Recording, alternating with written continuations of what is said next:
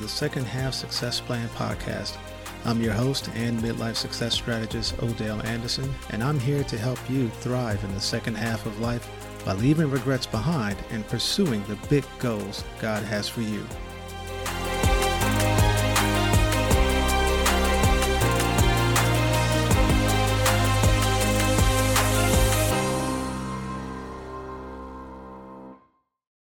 Went to a basketball game with a friend of mine a couple days ago, it's past Wednesday, and uh, Hawks versus Celtics. Uh, big up to Brother Al for the invite.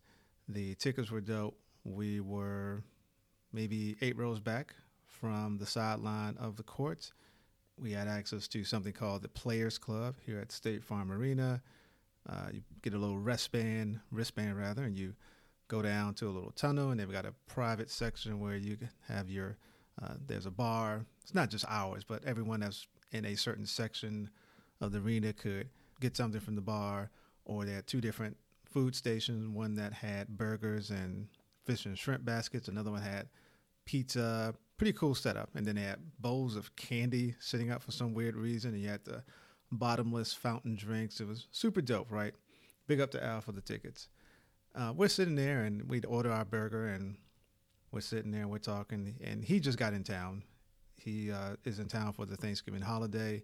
He typically resides in mexico. Scratch that. He typically resides in a lot of places. Mexico is his latest stop. And we're talking. He's asking me how things are going with, with my life. We're catching up because we used to go to college together and you know we've kept in touch obviously. And we got around to talking about how things are going with secondhalfsuccessplan.com, my business here. And I said, you know, things are going okay, trudging along. And he wondered, you know, what's not working? Where can things be better? What seems to be the holdup? What's the challenge? And I was throwing out some reasons here or there and some some insights that I've had. And one of the things that sort of just sort of came out, I said, you know what? I think I'm too comfortable. And he said, hmm, and it was a, a very pause-worthy awareness gaining moment. This idea of being too comfortable. Split screen. I had a dinner with a work colleague uh, just last night, and we were talking about uh, what's going on with her.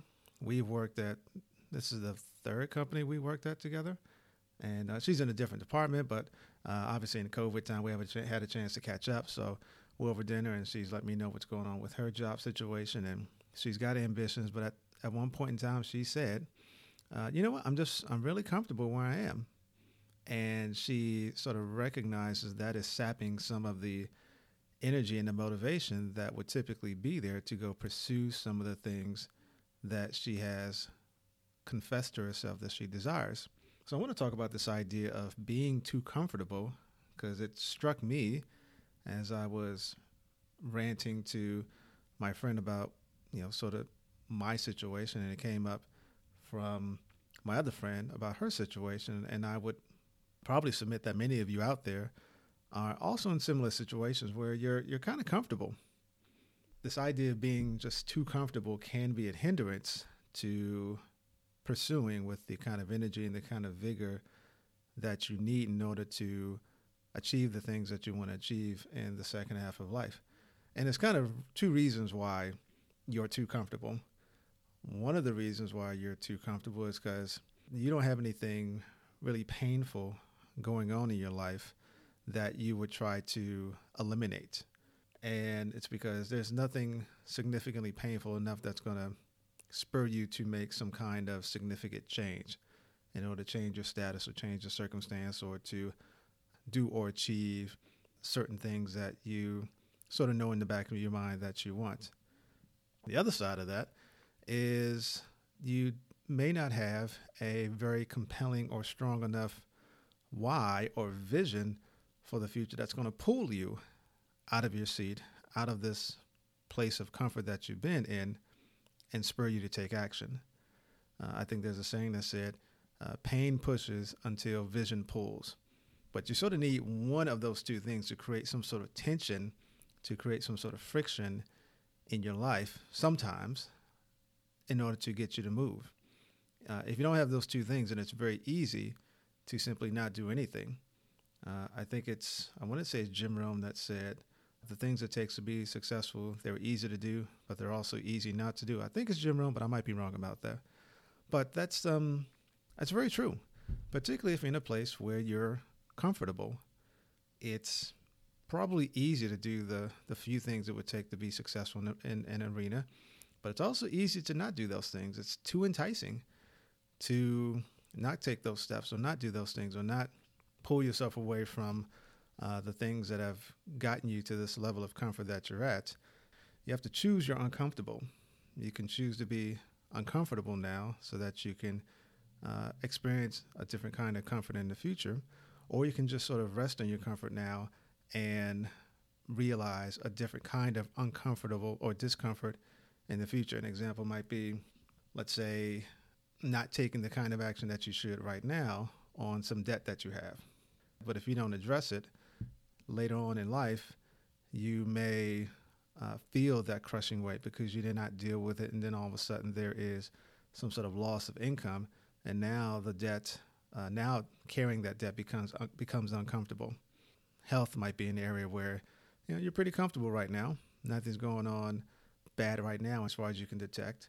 But if you don't make the changes or choose to voluntarily take on some discomfort in terms of maybe changing your eating habits, eating more salads, even though you're not the biggest salad fan, but you know, you should probably consume more vegetables or whatever that is in order to stave off the discomfort that comes along with the kinds of health issues that can crop up after years and years and years of poor eating. Those are just two examples around some very fairly easy categories.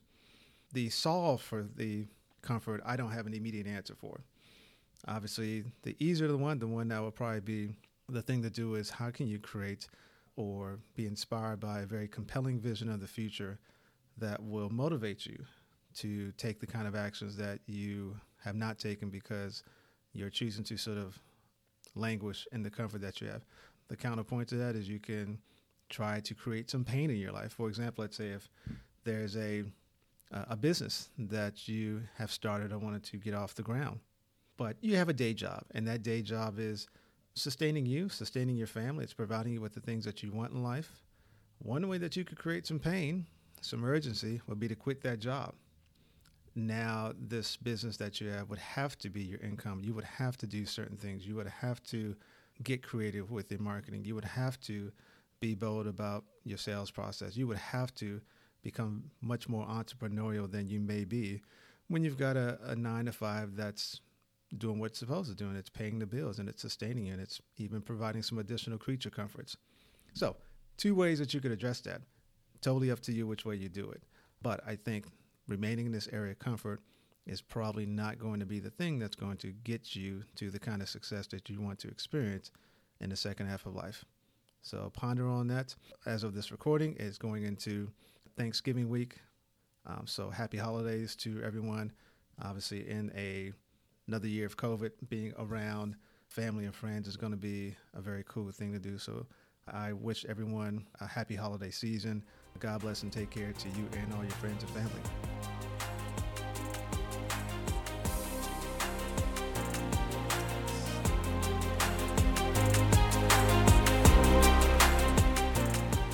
Thanks for listening.